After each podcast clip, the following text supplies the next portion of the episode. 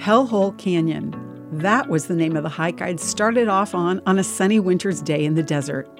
I'm Bonnie Sala with Reset.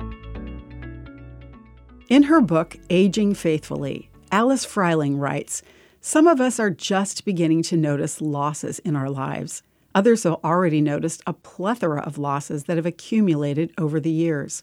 As we notice the losses, God invites us to let go.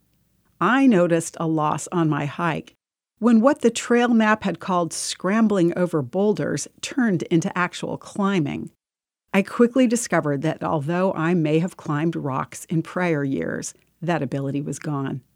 I could feel bad about it or accept the invitation to let it go and enjoy the beautiful return trip on the trail. Noticing the losses and letting go are different experiences, Fryling notes. Letting go involves the choices we make in response to the losses. God's invitation in the losses usually surprise us. In the losses we suffer in all the seasons of life, God offers us renewal. Scripture says we never give up, though our bodies are dying, our spirits are being renewed every day. Every yes we offer to God in loss is an opportunity to experience His help and His renewal. The Bible tells us renewal is available to us now in our inner selves, our minds, and our strength.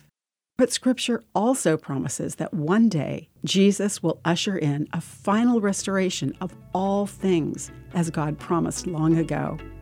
Are you willing to accept God's invitation of renewal? I'm Bonnie Sala with Reset. To hear this again, read or share this, or to find more resources like this, visit guidelines.org.